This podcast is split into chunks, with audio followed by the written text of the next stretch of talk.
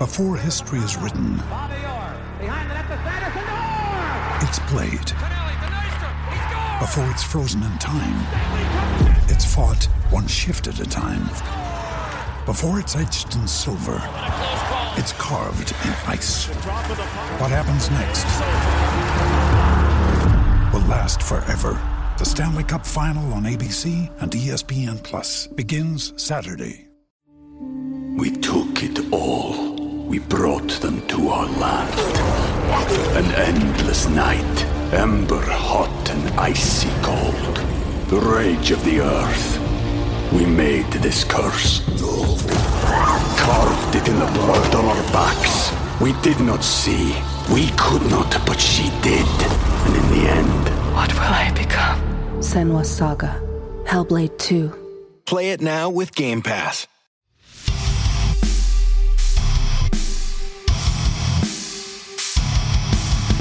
Got Ferreira at the far post. Can he get a shot off? It's Ferreira to get his second. Yes, he does. Goes in off the hands of JT Marcinkowski. Sebas Ferreira has picked up the second. It's 4 to 2, Houston Dynamo.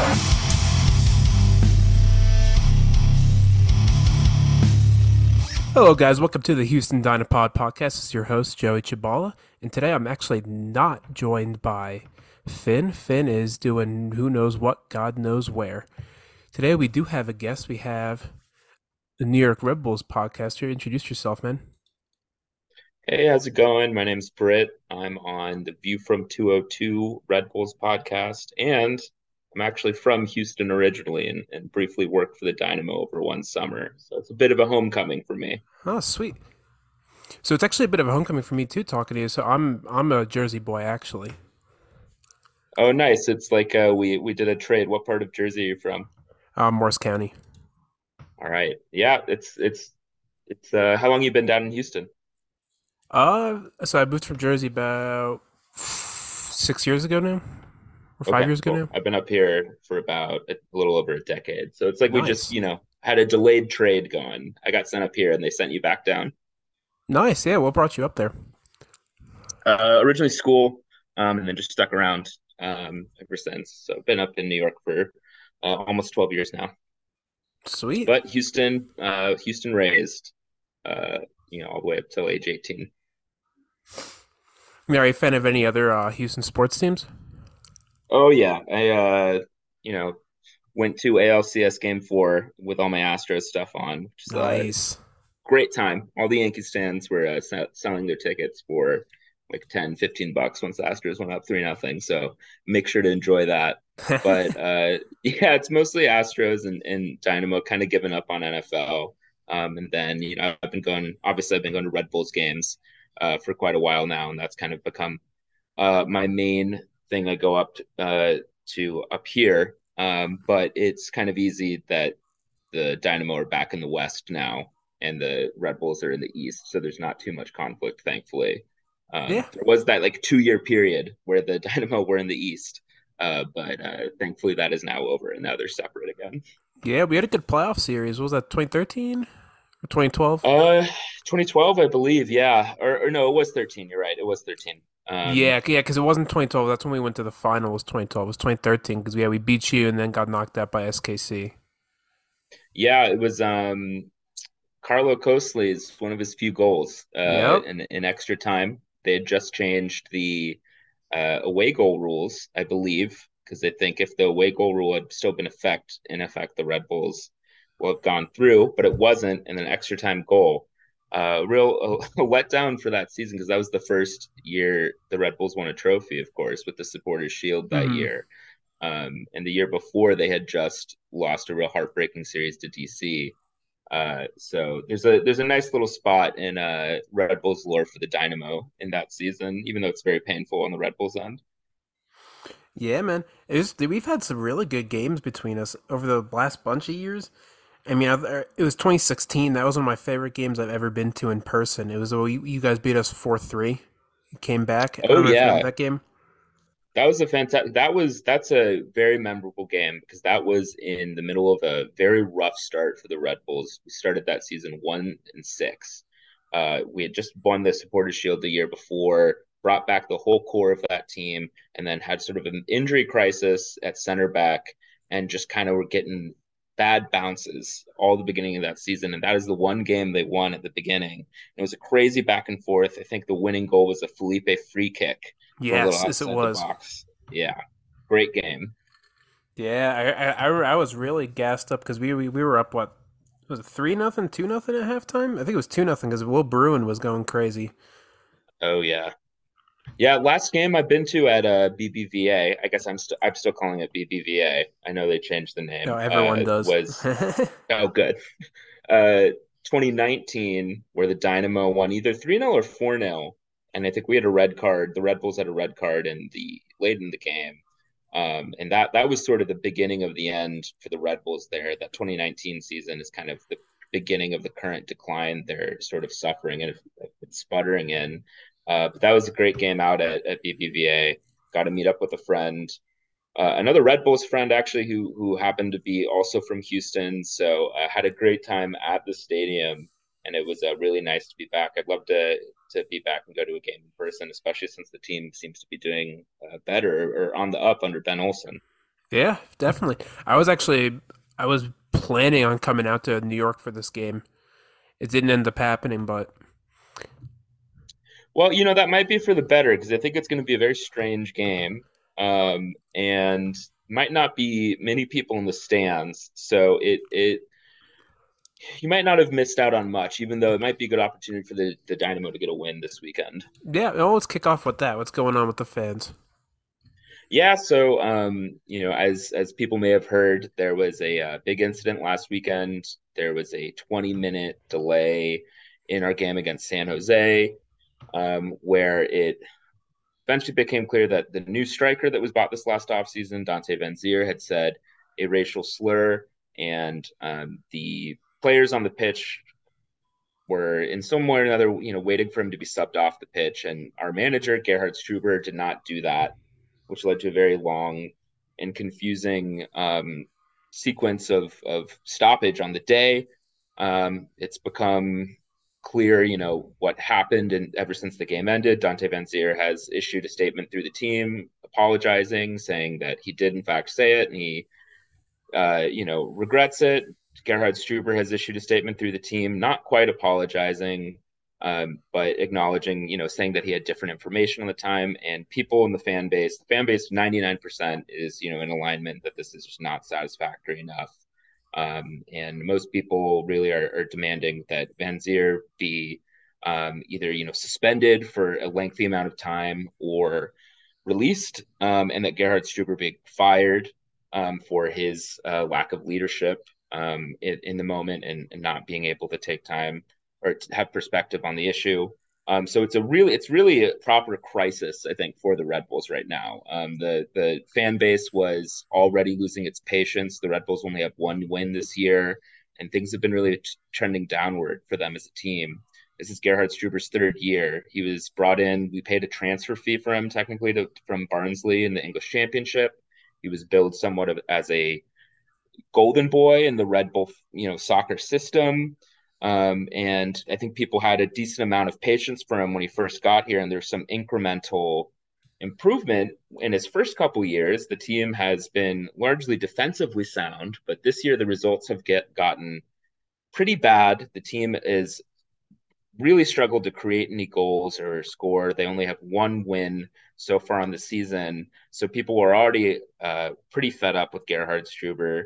And now with this incident, um, most fans are demanding that he be fired soon. As of now, he is not. Um, I think there's there's many plans circulating for some variety of protests. It's too early to say what exactly will happen on Saturday, but I think it's safe to say that uh, people will a significant amount of fans will either be um, not showing up on Saturday or they will be showing up and walking out uh, early at the match as a, as a sign of protest. I think even if Struber and Vanzeir were to be released or, or, let go in some sort of way, there would probably still be less people match on Saturday. Because um, also at the end of the day, the team is not playing well. The team is really struggling. Um, and I think people have had really a big loss of confidence in just the way that this has been run, the communications around the incident, and just the sort of general competence of the club is being brought into question. Um, so it's a real gut check moment for for the entire Red Bull New York club. Um, and yeah, for that reason, I mean, maybe it would have been morbidly interesting if you're if you were able to come up for the weekend and, and see what it was like in person. But I don't think it's going to be a good atmosphere, and it remains to be seen how the players might react. Uh, apparently, they it sounds like over Easter weekend they had Sunday and Monday off, and it sounds like they trained again on Tuesday. Dante Vanzeir, um, according to the team statement, approached the team or like spoke among his teammates and is uh, stepping away from the team indefinitely. No word on a suspension, but it's not yet clear how the team is reacting to it, how the players might react, what the kind of morale is like. Um, so it will be interesting to see what the Red Bulls look like on Saturday.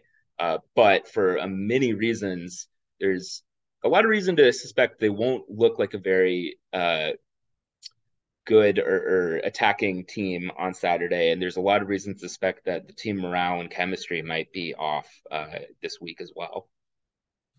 Oh, definitely. I think everyone could agree that that statement from Struber was just was not it, and you got to yeah. think that's just that's just a gut punch to the players. Yeah, it's it's and um and if you know anyone's curious as well, like I'll, I'll, I'll pitched me on our podcast to view from 202 this week. We basically devoted the whole hour to this incident if you want to hear the whole play by play just out of curiosity. But if nothing else you know uh, watching the match in real time it's like there's just a real lack of leadership. Even if it's true that he didn't know what was going on he just let everyone wander around the field doing nothing for 20 minutes. Where you know as the manager and leader of the team uh, that that it falls under his responsibility, and he just kind of let everyone out to dry. Um, and the statement, as you said, yeah, it's just not enough. Yeah, someone needs to really just take over that team and get the players together in that moment, and he didn't do it. Yeah, um, I'm surprised he hasn't been fired yet. Me too, and it really it really brings to question like one thing we've been saying on our podcast the last couple years, like half joking, is like, you know, who who is even in charge of hiring and firing the manager at Red Bull New York? We were asking this originally when Chris Armas was manager, when it seemed like it was unclear if Denis Hamlett, the sporting director, uh, really wanted to do it, or even if he could. Now we're in a similar situation where it's unclear if anyone actually has any power at the club to make that kind of decision uh, Gerhard Struber, you know, it was widely reported he was a good personal friend of Dietrich Mateschitz, the founder of Red Bull, the entire Red Bull company, and that was kind of the connection that brought him in. Mateschitz died earlier this year, um, so it's got us wondering: is is Gerhard Struber actually maybe the most influential person at this club, and is does anyone even have the ability or, or power within the club to fire him? It's a very bad look. Oh, definitely. I mean, time's gonna tell. I was I was yeah. really expecting him to not be there for this game, but it it's what Wednesday now. It's it's looking like he's gonna be around for this game. Yeah, so it, it is a terrible situation, but there is still a game that's got to be played. So we'll start talking about that a bit. Sure. So the Red Bulls, I mean, we all know the way the Red Bulls play. I mean, it's a very high press. You guys play very direct. How do you guys play against teams that all that like to play heavy possession. That's what the Dynamo have been at this point. We've been very ball dominant. Yeah, it's interesting to hear that because I've been wondering how Ben Olsen has been doing. Um, and I think the Red Bulls, you know, there are as you say, they're continuing to try to play a high press system. In my opinion, I think our press, the Red Bulls press, actually kind of looks worse this year than it has. And a, a lot of the underlying stats still say that their press is really good, that like they're forcing a lot of passes under pressure. But the eye test does not work for me. I think the press looks to be much more isolated and dependent on the individual players up top, whereas in previous years the entire press seemed to move much more as a unit. Incidentally, last week's against last week's game against San Jose, I think was a good example where San Jose, I think, was a much better example of how the Red Bulls used to look, where it was more coordinated moments where they would try to pressure up in the final third and then quickly move uh, vertical. The Red Bulls now have started to do a little bit more isolated pressure uh, on the back line and then um, kind of pausing and bringing the ball back and be, trying to be a little bit more deliberate when they uh, attack. We took it all. We brought them to our land. An endless night, ember hot and icy cold. The rage of the earth. We made this curse. Carved it in the blood on our backs. We did not see. We could not, but she did. And in the end, What will I become? Senua's Saga. Hellblade 2. Play it now with Game Pass. And trying to depend more on wide overloads um, and and kind of waiting for the fullbacks to get and uh, move up the pitch. The problem is that it's very slow, and um, quite frankly, the, the players don't look well coached or drilled. It, it- we've been very frustrated so far that it seems like the players don't seem to um, really be familiar with each other, and there's very little off-ball movement. One um, of the bright spots so far has been our, our new striker that was brought in, Corey Burke, has looked uh, very capable as a uh, kind of target striker and being able to kind of facilitate play more with his flick ons. So far, we've been playing more often with two strikers up top as opposed to the one striker system last year. Um, but ultimately, the, the Rebels have still, no matter what, really struggled to create chances and have really been depending and relying on other teams making mistakes. If you look at our one win this year against Columbus, it's it's largely predicated on um, pouncing on mistakes. I mean, the first goal is Corey Burke sort of creating a chance out of a uh, tackle in the middle of the field. But um, then another goal that I think is a good example of this is the Rebels' goal against Charlotte is uh, really opportunistic of uh, Elias Manoel, another striker of ours, um, just pouncing on a really bad touch by uh, Charlotte's center back and uh, slotting home um, just a one-on-one with the keeper. So if I'm the Dynamo this week and I'm Ben Olsen, I'm not necessarily too worried about um, the Red Bulls uh, being able to put too much pressure. Ben Olsen should be, you know, vaguely familiar with the Red Bulls pressing system um, mm-hmm. from his days at DC United. And honestly, I think our pressing system right now is less to be has less problems or is less scary than what he would have faced uh, with a worse squad in his final DC United years. Yeah, I mean, in our press, we're pretty good at playing away from the press at times, but sometimes we do make our mistakes. We have Ethan Bartlow; he's a younger center back. Sometimes he kind of gets caught under pressure, and say, and we have Teenage Hadebe, he's our other center back. He's like he's kind of our big ball player. He's really good at dribbling. He's a really good passer. He does have the odd mistake in him, but he is really good at playing out of a press. He kind of covers that left side because we do have our left back as kind of our main wide threat on the team. It was Tate Schmidt for a while, but he he's out with a knee injury, so it looks like it's going to be Franco Escobar again on the left, who is a right back, but he he played pretty damn well as a left back this past week. Interesting. Yeah, so the Red Bulls have bet, they've had a couple of injury knocks, but we were also playing a wide player, Cameron Harper, who's usually on the right. He was playing our left back position last week, um, as our usual left back John Tolkin was out hurt. But we we also I think rely kind of on our right side to get a little bit more forward. John Tolkin, even though he's he's turned a couple heads and and gotten some attention for being a national team, uh, a potential national team guy down the line. He's very he's, good. Um, he's good, but he's he's not. Um, he's he's better at hitting like set piece balls, and he's kind of a solid defender. And uh, he's not necessarily as dynamic going forward. So he's it's great to have that on the left side of the pitch, but I wouldn't necessarily worry about him as an attacking threat if he is fit for Saturday.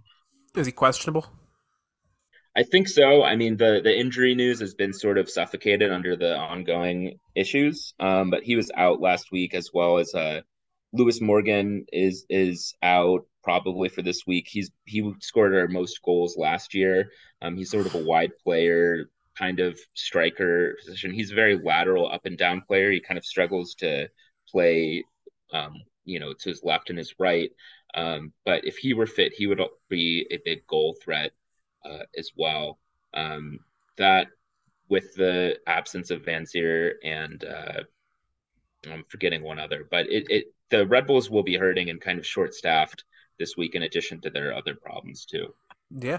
Uh, Lewis Morgan, he had a, he had a really good season last year. I thought he would they overpaid a little bit for him from Miami because I didn't think he was special at Miami. I thought he was good, not great, but he was he was pretty damn great for you guys last year. I thought. Yeah, that turned out to be a really savvy buy, and it might have been one of the final purchases by uh, our, our, departed uh, head of sport, Kevin Thelwell, who's now at Everton.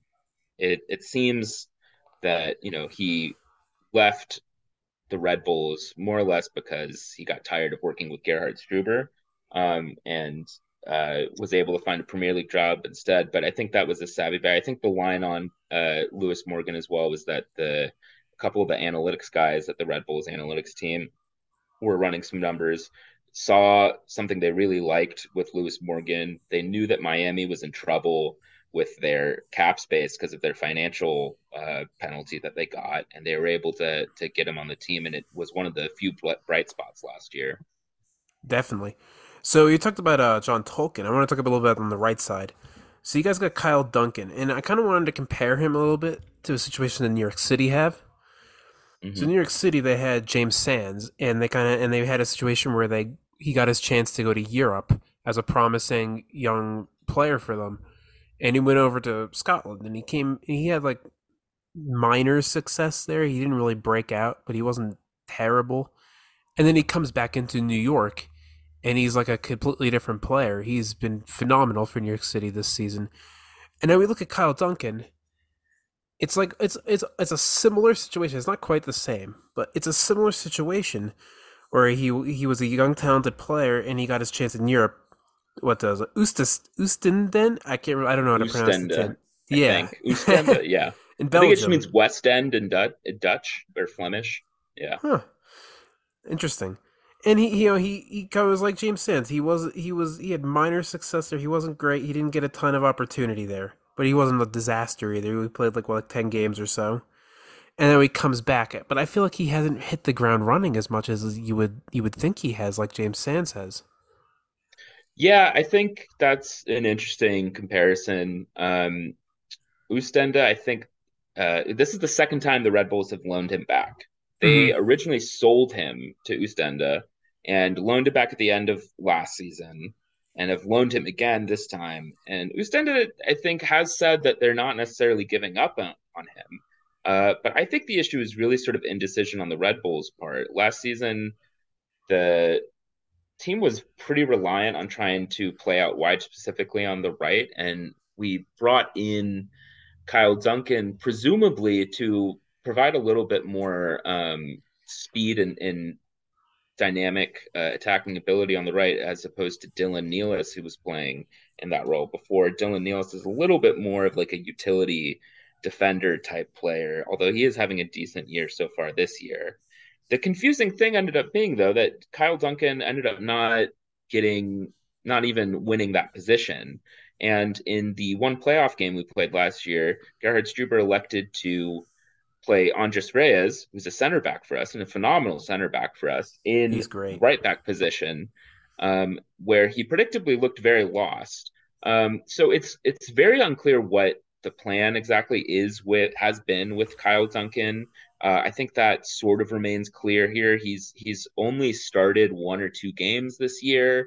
Um, Cameron Harper has played a couple games out wide at right wing back or right back, and he's sort of a converted winger type player. Um, and we know from his initial spell in New York, because I think Kyle Duncan's first season was 2018 with us, which is wild to think about. Maybe 2019. Um, his strength, I think, is he, has got a sort of loose touch, but he, he is a decent dribbler and attacker. But he's really a confidence player because he initially came to the Red Bulls from a failed stint in uh, Ligue 2 in France and the story was that it just wasn't really a good fit. He was a young player. The the academy and coaches there did not really foster his talent, and he was kind of uh, homesick. And coming back to New York was really great for him in that stint. So knowing that he's a big confidence player and really kind of needs a boost, it, the Red Bulls I don't think have been creating a good situation for him, and I think they have not been looking at um, his strengths and trying to design or, or fit him into it well. So I'm I'm not too overly optimistic about his his potential as a player, like in Europe per se. But I do think Red Bull New York has been a particularly bad situation for Kyle Duncan as well because the team has just been very distracted and not been able to slot him into our plans very coherently. Yeah, it's, it's really interesting. I mean, he, I thought he was a really good upcoming player. I thought he was going to have a much better ceiling than he has. So it's interesting to hear kind of that he's not really even much in the plans. That's kind of up in the air. I think that's interesting. Yeah, yeah, it's it's it's frustrating. It's it's a bit odd that we have loaned him twice. Um, it makes you wonder what the decision was with selling him in the first place. He's he's definitely in sort of a weird in between spot right now. Yeah, and so, another question I have with the signings, I, f- I think it's really weird that you guys went out and signed three separate strikers this off season, and you guys still haven't really figured out who is the guy. You know, you, you went out, you made you made Manuel permanent. You went out and got Van Mhm. Zier. You went and got Corey Burke. You had a great season at Philly last year. And then, but none of them has really taken over as the guy. You still have Tom Barlow getting minutes. Like, it's it's, Yeah. it's a little confusing to me. It's very confusing. Um, and interestingly, Barlow has has finally started to see his minutes decrease a little bit. It it was strange for us the last couple of years to sort of wonder why Barlow is getting so much time. You know, we don't enjoy being, you know, particularly harsh on any individual players, but at this point, I think it's clear that Barlow has a has a ceiling, and there's there's some things he just can't do. And the theory that we had was like, oh, maybe Barlow is just sort of a proxy for a type of player that Struber wants. And at this point, it's it seems like if that's the case, he's been unable to articulate what actually he wants. Um, and I think that's a good way of putting it. This sort of issue with the three player, the all the strikers we brought in. I mean, even before the incident last week with Vanzeir, it was it was confusing that um, we bought him for five million dollars this offseason from a European league where they're in season. So theoretically, he should be fit, and it took five or six games to get him to have his first start. Saturday was only his first MLS start, Dante Vanzeir. Yep. Um, so it took a while for Struber to even start his big new signing. And uh, on top of that, Gerhard Struber has a very strong pattern where he seems to always sub out strikers about 60 minutes in, if not 55 minutes into a match.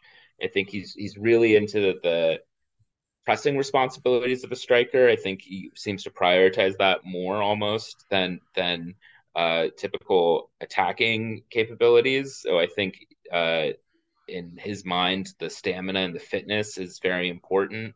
Um, but I do think it's a bit of desperation trying to find these different attacking players. I mean, maybe having two two strikers seems to provide a little bit more just opportunity for the combination play between them. But too often this year, the two strikers, whoever they are, have been on an island um, and not connecting with the rest of the midfield or um, the rest of the team. And I think it's a fair criticism that the Red Bulls have not been able to identify a guy. We, of course, sold uh, Patrick Klimala in the offseason. He was sort of the incumbent top choice uh, striker the last two years. He ended up getting a little bit of flack because he just wasn't scoring that many goals. But I think, um, in my opinion, it was clear that he was a quality player the whole time. We just were not creating any quality chances.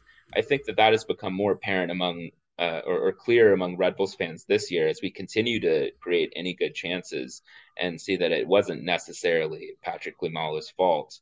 Um, but I, yeah, I, I agree that uh, there's been sort of a desperation or lack of focus on trying to decide who's going to be the main guy and how the Red Bulls really want to create chances uh, at all. All right. So there's another issue I, I have with kind of the way you guys go about your transfer business. So I feel like we look at a lot of other teams, especially even in the Eastern Conference, like Philly, New York City, these other teams that do a lot of focus on academy players. And a lot of times when they sell these young players, they sell them pretty well, and then they replace them with other good young talent. A lot of times, young foreign talent that they could also will either develop into a championship quality player for them or further be sold down the line for even more money. I feel like the Rebels kind of don't take advantage of a situation they could make like that. I mean, they go out and get a guy like Luquinhas. Is that how you pronounce his name? Yeah, Luquinhas. Yeah, he's a good player, but I don't think he's not. He's not a player that I feel like is a championship quality player, and he's not really a player that's of a young age where he has great value to be sold on later. You see what I mean? Yeah, no, I mean Luquinhas is definitely he stuck out being a little bit older as sort of like a, a not a prospect or project sort of player. Um, it's also he's a good example of someone where he does not seem to fit the way that we're playing right now. He's had a really tough time the last, the beginning of this season. Um, he seems to do much better when he's playing closer to other players um, and kind of dribbling around and be able to combine, which the Red Bulls have not been able to do. So that's been a very odd decision. Um, but I think that's a good point as well about the young players. I think the big hope around 2018, because 2018 really is the the higher water, watermark for the Red Bulls at this point. That's when they set what was then the time the points record in the league as they won the Supporters Shield. The hope was that you know the Red Bulls had a really good academy that was bringing in players like Tyler Adams, of course, who is the the big starlet, but also guys like Sean Davis and Alex Muyl, who are not stars, but like serviceable players, who are really like decent MLS players. I really who, like. Um, yeah, I think you know Muyl's great and was was underappreciated in a lot of ways, and Perfect there was a lot Nashville. of hope. Yeah, there was a lot of hope in our fan base that this kind of pipeline was going to keep serving, and and there are a couple guys that um, we had our hopes on Omir Fernandez, who's still with the team. Cristian Cásseres Jr., I think, is a good example of an international player who was brought in at a very young age, about 17 years old, and has sort of become he's the now the longest tenured outfield player for our team. Um, that were supposed to be these guys, and I think they're they're quality players, but they've really, I think, withered on the vine, so to speak, under first Chris Armas and now Gerhard Struber. I think the Red Bulls had the potential infrastructure to do the kind of recruitment and replace system that you're describing but it's been um, you know a very wasteful couple years unfortunately. And um, who knows what the future is going to be? Because i mean again with this crisis the, in the last week i think it's potentially serious enough where the league could be even asking questions about whether it's it's even whether Red Bull is even an appropriate owner of this team right now. So who knows what the long term um, situation with the academy is? But just with the quality of the academies nearby in New York and New Jersey, there's a lot of youth soccer that's that's going to stay true no matter what. So hopefully they can get the pipeline back running in, in the near medium term future. Yeah, I mean it's a talent gold mine over there. Yeah, definitely. Always has. And they been. were doing a decent job at at you know Caden Clark uh, was is actually from Minnesota. You know he they they he's not from New Jersey, but I didn't New know York. That. But they were yeah they were doing a a decent job of like poaching you know talent. That he was recruited from a Barcelona academy out in Arizona, um, and then he was a player that was also sort of uh, banished for unclear reasons by Gerhard Struber and, and, didn't play at all last year, despite being, you know, on loan to us from Leipzig. Been very poorly handled, uh, despite having some uh, good youth still coming up through the ranks. Yeah, so that's actually similar to a player we have on our team. We have uh, Brooklyn Raines, who he's he's got his first two starts um, over the last few weeks. He's 18 right now. We got him from was it was it Barcelona? It was a Barcelona based academy as well, and then he's been playing with our Dynamo Two team for a while, and now he's finally breaking into the team. It hmm. it's really interesting. Yeah, it was Barca Residency Acad Re- Residency Academy. I'm not too hmm. sure where that is, but that might be the same one out in uh, Arizona as well. Yeah, it's it's interesting that teams are able to just poach these kids from these types of academies out there and turn them into first team players. I mean, I hope Raines is a little bit better of a tenure with us than Caden Clark did with the Rebels. I mean, he had that hot start to start off yeah. his career, and he kind of just died down. And what he had, uh, what was that? What was that injury he had that he had last year? Or the oh, we had before? appendicitis. Appendicitis, yeah. yeah. So he had something weird, yeah.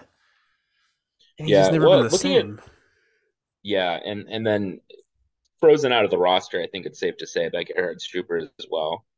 Um, looking at the Dynamo roster as well, I mean, it looks like a couple of the homegrown guys that were more familiar to me have cycled out of uh, the squad. Is that true? Has there been kind oh, of yeah. a new uh, generation of homegrowns? Yeah. Yeah, you're probably thinking of like Memo Rodriguez and Tyler Deric. Yes. Yeah, they're they're yeah. Memo Rodriguez is he's he just left this offseason. He's in LA now. So yeah. we got our, our kind of academy guys that are being brought up. We have Xavier Valdez. He's a goalkeeper. He's been playing with the next pro team.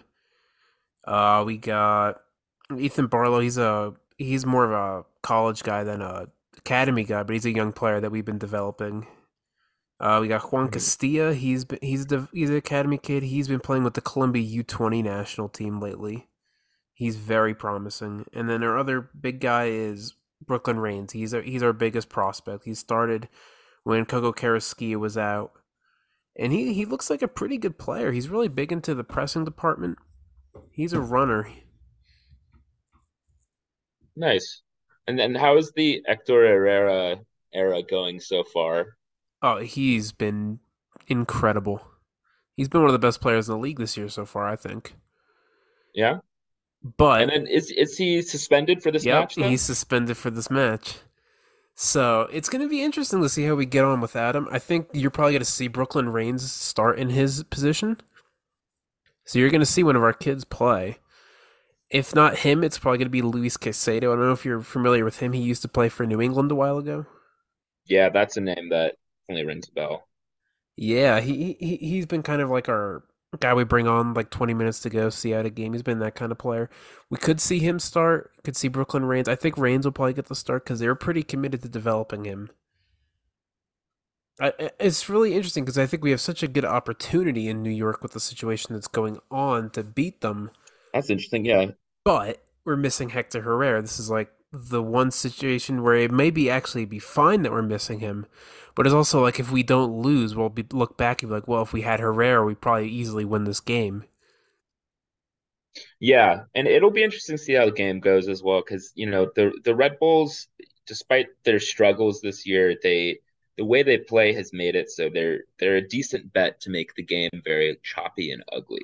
You know, the the sort of pressing makes it so that most opponents have not really generated any chances uh, or, or, high amount of goals against them. A lot of 1 1, 1 0 games so far.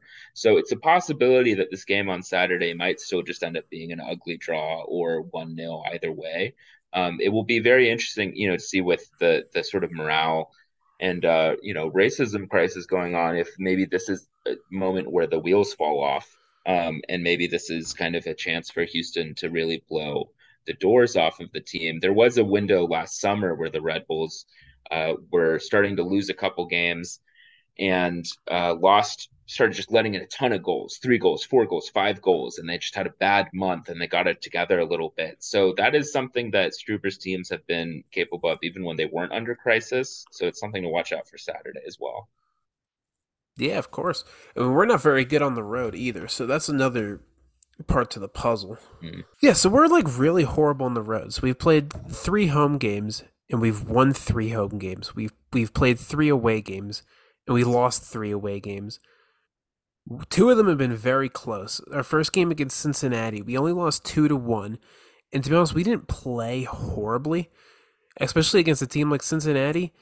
I don't think Cincinnati played all too well either. But it was a close 2 1 game that we kind of conceded off stupid mistakes. We And we also mm-hmm. missed a lot of chances ourselves. So we played good in that game. Then we went away to New England and we got we got destroyed. We got killed in that game. I mean New England, they're pretty good this year, so I feel I feel yeah. like that was not too embarrassing.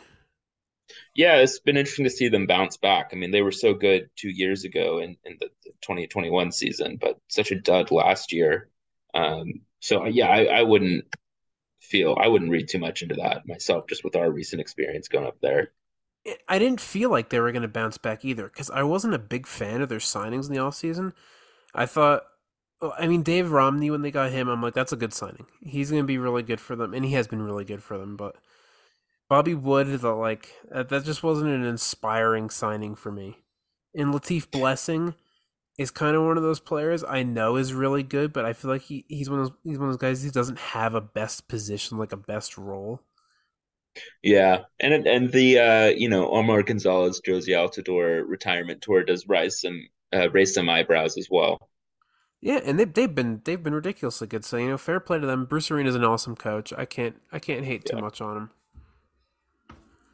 But But they yeah, lost their striker, uh, whose name I'm forgetting. It's not Heel. He's still with them, but they haven't replaced him. And I, I thought that they would not bounce back. So yeah, well played. yeah, and uh, Dylan Borrero's been a that guy's been ridiculous for them. He torched us. And then, and then but then after that we went there on the road to San Jose. In San Jose, that was a really close game as well. It was a game of penalties. We can we scored a penalty, and they scored two penalties against us to lose two one. So it was kind of an interesting game. I know you guys just drew with San Jose. Yeah, I was really impressed with San Jose though. Um, and they're they're something like fifth in the con. I mean, when they played us last week, I know they were fifth in the conference. Um, and I think Luchi Gonzalez has them playing very solidly. Um, and Jackson Yueill, I think in particular, looked very solid, looked like a well drilled team. Um, I did catch a little bit of that game between the Dynamo and, and San Jose, but not much. Um, but that's another result that I, I wouldn't um, be too worried about on the Dynamo end, as San Jose looked really solid. Yeah, and those this was a game that was horribly ref too. The, the the calls were very inconsistent both ways. We had one of our players, Tate Schmitt, the guy who's out injured now. He got injured in this game because they're right back Akapo, just like completely went at him unnecessarily. It, it, it wasn't it wasn't good. The ref did not handle that game well at all. So I'm not looking too much into that one either.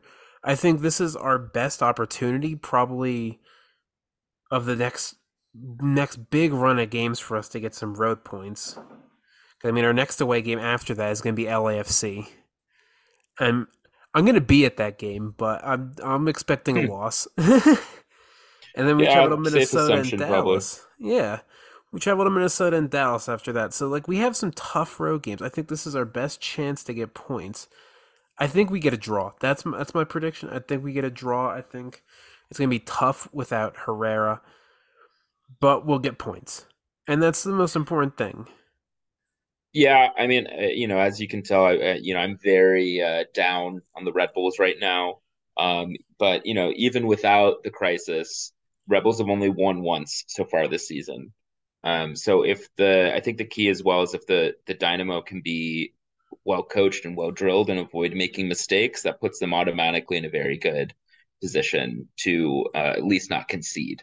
Because the Red Bulls have been really struggling. One weak point for the Red Bulls as well in the last two ish seasons has been set pieces, but specifically second balls on set pieces. So, you know, we'll we'll clear a set piece, the initial cross in, but then uh, after heading out, the other team will then cro- cross it back in or nod it on or something. And those moments, the team continually loses focus and uh, lets um, goals go in in those kind of situations. So if a decently coached team can, you know, pounce on that, that's always going to be a, a persistent opportunity. Similarly, under Struber's Red Bulls, you know, there's teams like uh, Adrian Heath's Minnesota is a good example of a team that made sure to do this. And, you know, I, I don't think Adrian Heath is too much of a mastermind. I think he's just very sort of ordinary, solid coach that was able to get two goals out of those kind of chances for his team.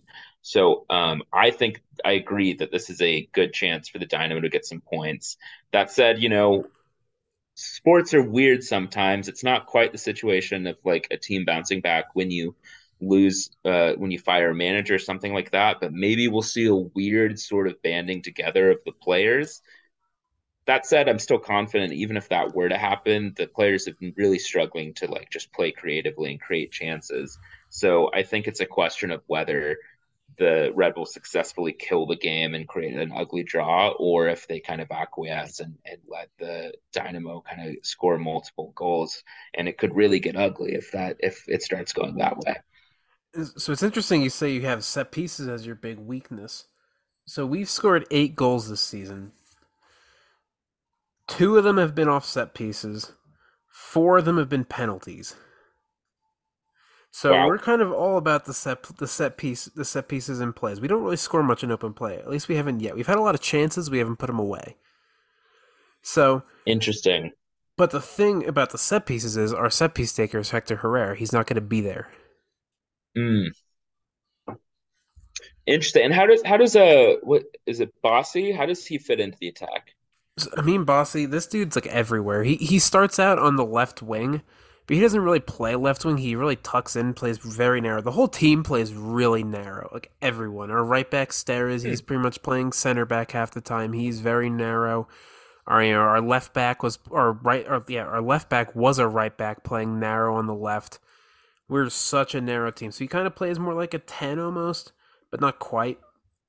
He's a very creative player. He's a very good passer, and he's he's been a pretty dominant player so far. He's kind of been in that situation where he's getting he's not he's just not getting it done, but you could see all the potential there with him. Like, okay, you know, it is early maybe, yet. Maybe just the final balls off, just that tad bit. Okay. yeah, it's it's early. He's only made four. He's he's played in five games. He's made four starts. That that one game against New England where he kind of saw like twenty minutes off the bench. I'm not even gonna really count that. We were already down three nothing. Mm-hmm. So in four games, he has five goals, four off penalties, and then and then the other one was his nice half volley he scored against LA last week as well. He's a good player. He's definitely the probably the guy to watch for you guys. Are you guys more a little more defensively solid through the middle or out wide? Um, I mean both to be honest. That's that's the one area where the the Red Bulls have been strong. I mean, I guess in the in the middle, I mean Andres Reyes is just a really incredible center back. Um, Sean Nealis has been um, kind of the pleasant surprise of the last two years. You know, if there's anything Red Bull's good at, it's been developing center backs. This has been a sort of tradition that's gone through, you know, with Nealis, Aaron Long, um, Matt Miazga. Uh, we've done a decent Tim job Parker. of being able to find Tim Parker. Although we did, Parker was slightly unusual in that we went and, and spent a bunch of allocation money and kind of bought him as more complete project. But yeah, the, the team's been decent at getting um, some uh, good center, both growing and acquiring center back talent. And the central midfield, I think, is also pretty pretty talented. Frankie Amaya, um, you know, when he's not being frozen out of the squad for unclear reasons by the manager, has been really great. Um, Daniel Edelman is a youth player for us who's kind of making his emergence and late last season, potentially early this season, who shows a lot of promise. Cristian Cásseres Jr. is a midfielder for us who is kind of he's a strange player where managers kind of you know, both Struber and Armas, a lot of guys seem to see whatever they want to see in him. He's got a lot of tools, so sometimes he gets played as sort of in a forward tacking player, but he's really more box to box player. Um, these guys are all uh, usually create a very solid center of the pitch. That said, John Tolkin is solid defensively, um, and Kyle Duncan is sort of, you know, a little bit more of attacking player, weaker defensively. Um, but if we have vulnerabilities, it, it is probably more out wide than in the center. Um, but that is one area where we've been decently, you know, all of all of our defensive stats and most importantly goals conceded have been low this year despite our struggles. Yeah, I mean we're we are we're also very solid through the middle too. I mean we have that midfield. I mean Herrera's not going to be there, but normally it's Herrera, Coco Carrasquilla, and Artur, and then that midfield is as good as just about anyone in MLS this year. I would say it's it's it's even comparable to LAFC in terms of midfield, and they have a really strong midfield. We don't have the forwards they do. We don't have the defense they do, but we're we're up there with the midfields. I mean, Artur, I think, has been one of the best off-season moves within MLS this season. We spend when I saw he was with you guys, I thought, man, that seems like such a like Ben Olsen move. Where I, I feel like Olsen's always very good at acquiring like the the you know sort of B plus or like solid A minus guys from across the league onto his teams, and Artur I think was a very savvy one. Yeah, he's been he's been phenomenal. He's putting out every fire. No one gets past him. His passing has been brilliant. He really complements Herrera really well. He complements Coco Carrasquilla well as well. And I don't know if you're too familiar with Coco Carrasquilla, but this guy is he's electric. He's he could cover every blade of grass. He's everywhere. He's quick. He's great on the ball. He's great off the ball pressing. I would say within MLS, he is top five in the league at carrying the ball in transition. Like when he gets the ball in a transition moment, he's like a cannon. He just he just runs so fast at you, you can't keep up with him. Interesting. Yeah, no, I mean it's it's exciting. And how long has he been with the team?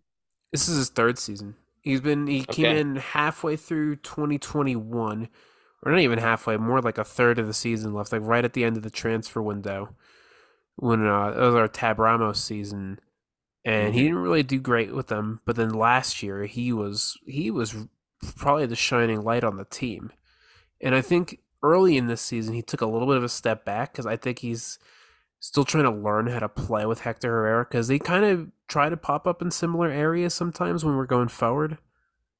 And I think the, over the Mhm. last two games, he's really figured out how to play with Herrera. And I think we might even see a better performance because I think last year he played better without Herrera. Interesting. Why do you think that was? I I, th- I think they're just still figuring out a partnership. Mhm. It's kind of, I mean, they're both players that excel in transition a lot. They both love making those big switches. They're both they both love the more direct balls into your forwards. So I think trying to have them both do that together is a little bit of a struggle. But I think once it gets really gets going, it's going to be unstoppable. Interesting. Yeah, I mean, it'll be interesting to see how he goes without Herrera um, this weekend. So, how how what's the verdict on uh, the Ben Olsen era so far? It seems like it's a little promising. I'm I'm really liking. It. I think the best thing for his career was taking those years off because I think he's come back to it a little more, a little more rejuvenated. He's got some more brighter ideas. Because I mean, we saw with DC a lot of times he was very, very boring, very just counterattack, counterattack, counterattack, sit back, very defensive, and he always Yeah. kind of stuck with those five back or like that four four two, and he never really played pretty he's trying to play a lot more prettier. We do a lot more pressing than Ben Olsen teams have done in the past. We're definitely more possession based than Ben Olsen teams have been in the past. And I think it, it's very promising going forward. Interesting. Yeah, I mean, Olsen at uh, DC was sort of like kind of reminded me of David Moyes at Everton a bit, maybe, where uh, he was working with limited resources and kind of got stuck doing one thing he knew well that would get him like mid-table. By the end, it got really kind of old, even though, of course, Moyes doesn't fall off till he goes to United. But um, because his reputation, you know, among Red Bulls fans is that we would joke that it was we would always want him to get hired uh, for another year at DC because by the end the Red Bulls were just consistently beating DC. They were once, you know, really peak rivals, you know, especially in that 2012 to 2014 era, 2015 even with a lot of playoff matchups. Uh, so then when they announced that he would come back, we would, you know, jokingly cheer. And then when we it was announced that he was finally leaving, we were all upset. That said, I agree that like taking the break probably sounds like a great idea. And then when I saw that Houston had hired him, uh, me and my buddies on the podcast all kind of thought, huh, you know, that actually kind of feels like it makes a lot of sense for Houston because my my impression from a distance was that the last couple hires between Nagamura and uh, Ramos and uh, Cabrera, like the, it felt like the that Houston was maybe trying to get a little a little clever and like you know go from zero to 100 really quickly and just like Mhm. find like a real genius coach and kind of maybe a more prudent approach with getting an experienced guy who knows how to get decent results out of decent players was a smart move and it seems it's it's really fascinating to see that he's playing a little bit more proactively and than he did at DC. Yeah, it's it's really great to see, and he he looks happy. Like he looks like he's just really into doing this. Like every time they've asked him about how it feels to come back, he gets a big grin on his face. He's he's, he's really happy here. I could tell, and he seems to have a really good relationship with our GM Pat Onstad. And I Yeah. think Pat Onstad is committed towards a long term project, and people don't realize how young Ben Olsen is. How old is he? What early forties? I want to say. Let me let me Jeez, that let it? me let me fact check that. He's forty five. He's a young coach still. It it just feels like he's been around forever because he has been around forever. He went right from a player to a coach at DC. That's true. I forgot that Onstad is the GM too. He himself is only 55, Yeah, so it's a very young team. yeah. We got Asher Mendelsohn. He's our technical director. He's a younger guy too. We're we're very much in it for a project, and I'm someone as a soccer fan. I could be very patient. I'm a big fan of building a team out over years. I love I like vision. And uh, this is why I don't like. Uh, we're talking about Jesse Marsch a little bit. I hate how Leeds treated him because I feel like he had such a good vision for that team, and then they just canned him in a year. That really bugged me. But I'm a, I'm a very patient person. A lot of Dymo fans are not patient because we've sucked for ten years.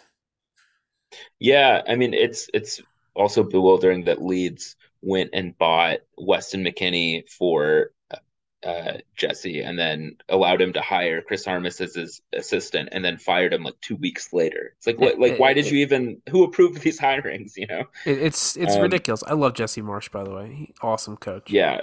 Oh man, we miss him a lot right now. But I think that's also a good call on just being patient right now. Cause I, yeah, I, my impression from a distance, granted not being super plugged in, was that it felt like, uh, you know, Houston was maybe trying to do something really quickly with a couple of those managerial hires. So maybe just like a prudent um, season, I, it, and especially with the expanded playoff field this year, I think it looks very possible that Houston could get like a, a decent finish in the table. And you know, in the playoffs, anything's possible. Like those twenty that 2011, 2012 run. Um, the team was not high up on the table for those, and they still made it to MLS Cup. I think yeah. that's true for the 07 run too. Literally, it, it the sixth place team. We yeah. we we've we've always been a team that has has been kind of average when we get in the playoffs, but then once we're in the playoffs, we turn it on. Like 2017, I think we finished I want to say fifth in the West, and we made it to a conference final. That was the that, God, that was I forgot about that. That was our one. I was in town appearance. for that because I I was in town for Thanksgiving, and it was the game against Seattle, and that was the the second most recent game I've been to uh, where uh, unfortunately it, it, kind of fell apart all at once. Yeah, it was tough, but it's incredible the way the way when we make the playoffs, we make noise in the playoffs. I I think this team we have a really good balance of bringing in some young guys and some old guys to kind of build with this project. We have some we have some serious vets on this team. I mean, Steve Clark, Hector Herrera, I mean Franco Escobar, and you look at Brad Smith. He he's been in MLS for a while too. Now he hasn't played with us yet because he's coming off an injury, but he's another really good MLS veteran we brought in. And to kind of combine some of that with the younger guys we have, like if we look at our younger players, we bring in Vander Kust, twenty one, Ethan Bartlow, twenty three, Micael, twenty two, Bassi. He's he's only he only just turned twenty five, and um, we have Brooklyn Raines. He's 18 starting. Juan Castilla, he's also 18. He's going to be getting looks too throughout the year. I think we have a really good balance right now. I think the biggest issue we need is just finding an attacker that really sticks. Because mm-hmm. we, and that's the issue you guys have too. You bring in all these strikers and no one's stuck. We brought in Sebastian Ferreira last year. Everyone was super hyped. Record transfer for the club. He comes in, scores 14 goals in 31 games. That's a good number. Good, good number. And now this year, yeah, this year, no goals, no assists. He's only made one start and then four sub appearances. Mm, tough. Yeah, I mean, it seems like a much better position to be in than we are, though. I, I do think the Red Bulls' lack of a, a forward kind of sticking is more uh, a managerial and tactical problem. Um, I think there's probably a decent enough amount of talent on the Red Bulls side to figure something out. Um, but it's just so much harder to get that solid base underneath. And it also seems huge that, you know, bringing in Herrera as like the star DP, uh, international guy, um, and he seems bought in, seems so huge. Like, He's you know, I feel like yeah, I mean, I know that was a, a, worry. I think at first it's like you're bringing in a guy who's used to playing a really high level to a bottom of the table team, but um, seems great that he's bought in. And I think it's also just nice to to have a Mexican national team player on the team. You know, back when I was going to a lot of Dynamo games, the the team was very good, but there was sort of a lack of a, a Mexican or Mexican American presence on the team, and it's nice to see that really clicking. Um, oh, it's great, and, and I'm sure it's making it great. Yeah, and even last night the the women's team, the Dash, they they played against the Mexican women's national team. And know, Herrera came to the game. He brought his family, dressed up in Mexico gear. He went on the field and took pictures with all the Mexican players and the Dash players. It's it's, it's great to have him around. He's oh, he's seriously a pre- a pleasure, and he's he's embracing the young guys. He's he's been just a big big factor for our team, and he's been a leader and it's something that we couldn't even say last year because he kind of looked uninterested last year. But I think we're looking at him because he was coming into a team bottom of the table halfway through a season, coming off an injury, and then he gets another injury after like a few games with us. And then he's got a World Cup in a few months to look forward to. So he I kind of get it. Yeah. And now after all that, he's comes into this season with a new coach and he just looks fresh, he looks bought in, he's ready to be the man for us. Yeah, seems like a credit to Olsen as well that he got him to to kind of buy in too. The thing with Olsen But- I really like is every time there's big name players for Olsen, he always gets them performing. He always gets them bought in. You Mm. looked at Wayne Rooney, you looked at Lucho Acosta. These guys really bought into him as a coach and they played their ass off for him. It's true. That's true. It is remarkable that the, that Rooney period in DC didn't lead to too many wins, but he did look much more motivated there than I uh, than I really expected. And Yeah. I guess he had a good enough time that he, you know, decided to come back and manage himself. I mean, he was it was so high effort that he created the, the greatest play in MLS history. You know what play I'm talking about, right? Yeah, that yeah, the the yeah, I it pains me to admit that that that looked like it was amazing in the stadium. That stadium looks like it's falling apart and not a great place to see a game. But that that clip where he does the tackle and the long the long uh assist, it, I have to you know credit where credit's due. Yeah, it's incredible. He, he's got he's got Hector Herrera playing at a level where I feel like if that situation arose for Hector Herrera to put in that type of effort to make a play like that, he would. Yeah, no, that that's that's definitely something to keep an eye out for. And I'm excited, you know, I'm I'm of course fundamentally very sad about the situation with the Red Bulls this week. I don't know if I'm gonna be able to go in person, but and it's sort of sad that if I don't go in person, I'm gonna be missing out on the Dynamo. But in some ways, it's also nice that I have an interesting team that I have a connection with that I can watch this week as well. Because if the Red Bulls were just playing a random team, I think it would make it so I'd be completely uninterested in Saturday. But uh, the fact that the Dynamo are in town and they've got a couple interesting things going makes me uh, pretty excited for this week. And I think it's it's really been interesting to hear uh, how the Dynamo been doing. I'm been glad to see that. I'm glad to hear that not only the results decent, but some of the you know the eye test and underlying stuff with the team culture and everything sounds good too. Yeah, I mean, it's just completely built up from the ground up. I mean, we got a new owner in, and he, you know, we didn't even have, we didn't even have like stats guys at the club Really? at all. Yeah, I mean, it's the big thing with the Red Bulls. I know they're all about their statistics and stuff. We we didn't have any of that. He brought in a whole new scouting department, technical director, new GM, new coach, whole new coaching staff, like completely. It, it's it's crazy, and it's gonna take time, but like we're committed to this project. It's it's it's going to get us back in a good spot, I think. Yeah, I hope so. And uh, yeah, I guess that the old sporting director or general manager guy that what was his name? Jordan. He was Matt Jordan. Uh, Montreal. Yeah, it, seemed like maybe it was time to close the chapter or close the book on that. So it does seem like this has been a much better era so far. He, he was clueless at times. I mean, don't get me wrong, Jordan. I think people don't want to hear this, but Jordan had some pretty nifty signings we made under him. And you look at Alberth Elis, phenomenal signing. Mauro Manotas, phenomenal signing. I mean, you guys would know they destroyed you guys last time we played.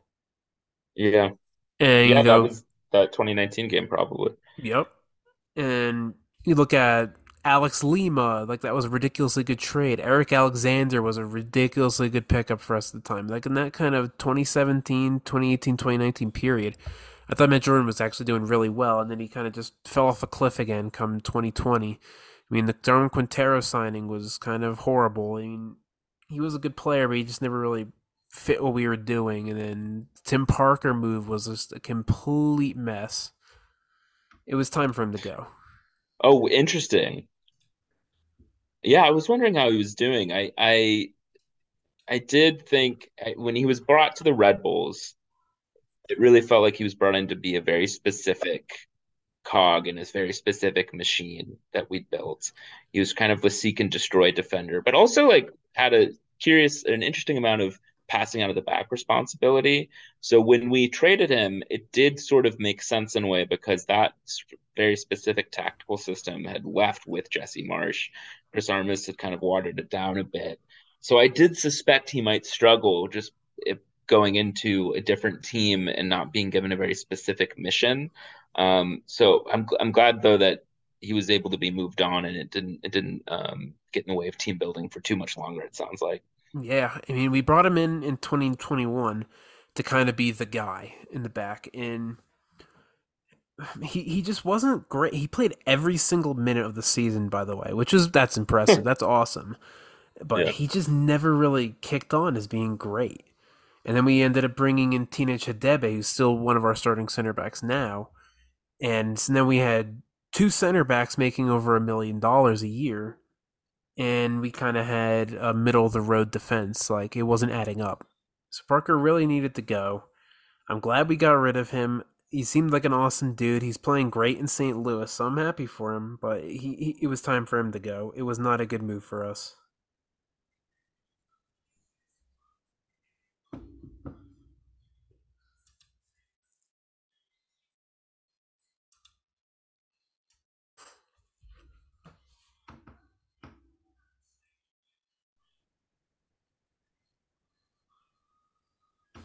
Oh, sorry, I dropped for a second. No, you're all good.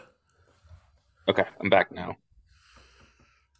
All right, let's start. Let's start wrapping it up a little bit. But what are your what's your yeah? Lineup, that'd be great. What's, yeah, what's your lineup predictions for your game? What do you what do you got going for for the Red Bulls? Uh, so Carlos Coronel is definitely going to start in goal. Um, he's been a bit shaky so far this year, but you know the last two years he's proved he's generally clearly a number one, great goalkeeper.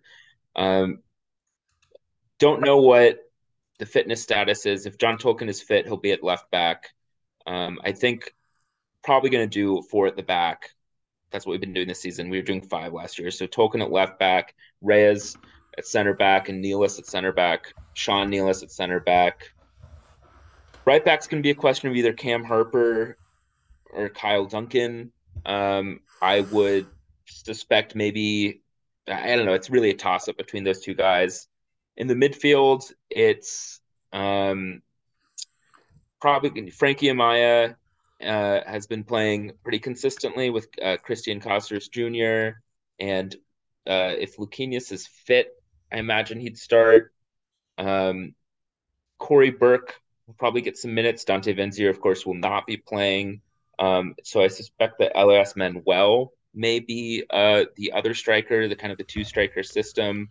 Um, I think if I don't think Morgan's going to be fit, he would be, I think, the the final complementary piece. So with that in mind, I'm actually going to say that Duncan's probably going to play right back, and Cam Harper is going to be another uh, wide attacking player. I think that's 11 players. I hope I didn't double count, but that I think is what you can vaguely expect from the Red Bulls in a 4-2-2-2 system is kind of what it's been called. There's there's different adjustments to that, but two deep lying midfielders, kind of two more central midfielders and then uh, uh, two attacking players up at the tip of the formation. There's a bit of give or take with that. It often changes at halftime a lot of times, but that's roughly the shape of the Red Bulls, probably. Okay, yeah. I mean, it, it's a bit of a weaker lineup for you guys because of injuries, but I, I, I think it's interesting that you guys could have Cam Harper playing as more of an attacker. I think that's something that we could definitely take advantage of. Yeah, I mean, I think the squad has an okay amount of talent. You know, it's not it's not the best in the league, but I do think it is still sort of underperforming. Um, but yeah, I think I wouldn't expect this team to create a lot of goals, uh, regardless of the personnel. Um, I think, especially if Corey Burke isn't on the pitch, I, I wouldn't worry about it. You know, I think Corey Burke is definitely going to be one of the more key players the Rebels stringing something together. So if he gets subbed off or doesn't start, I think that's a good sign for the Dynamo. Nice. Okay. I'm I'm hoping he doesn't start because I mean I like him as a player, but I don't want to play against him. And for us, yeah, I he seems like an awesome dude. Oh, definitely, yeah. So good for Philly. That's, that's a really good pickup for you guys.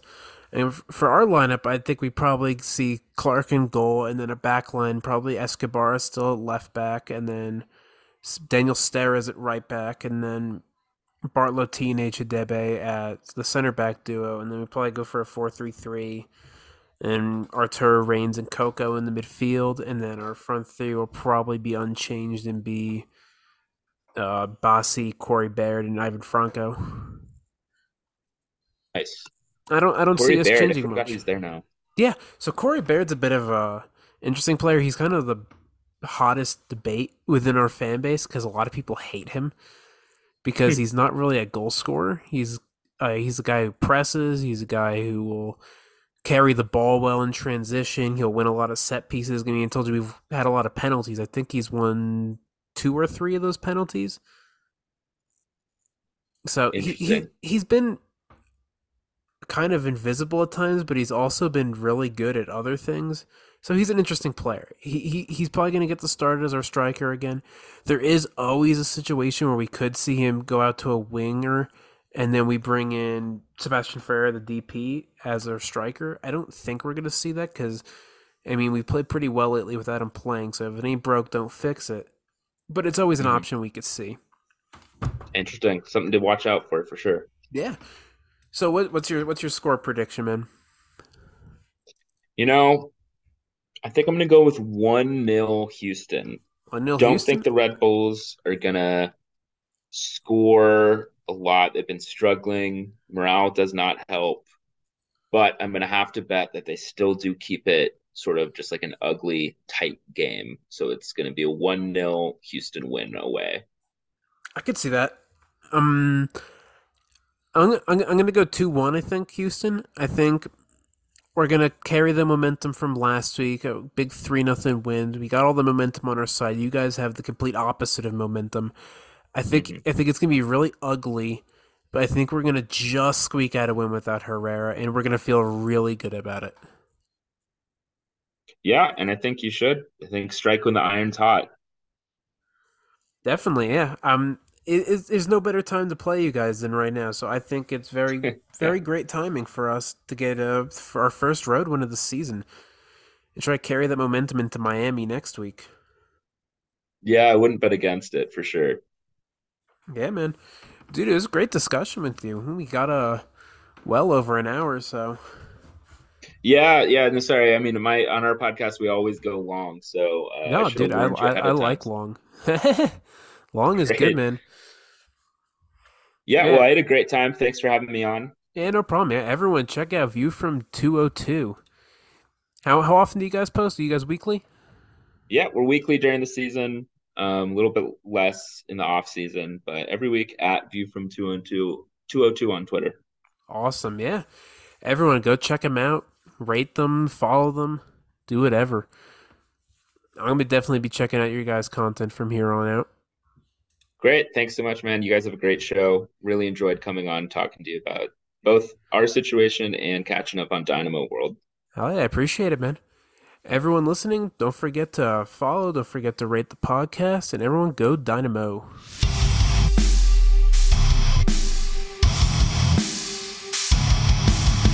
Got Ferreira at the far post. Can he get a shot off? It's Ferreira to get his second. Yes, he does.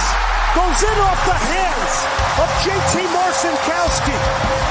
Sebas Ferreira has picked up the second. It's 4 to 2, Houston Dynamo.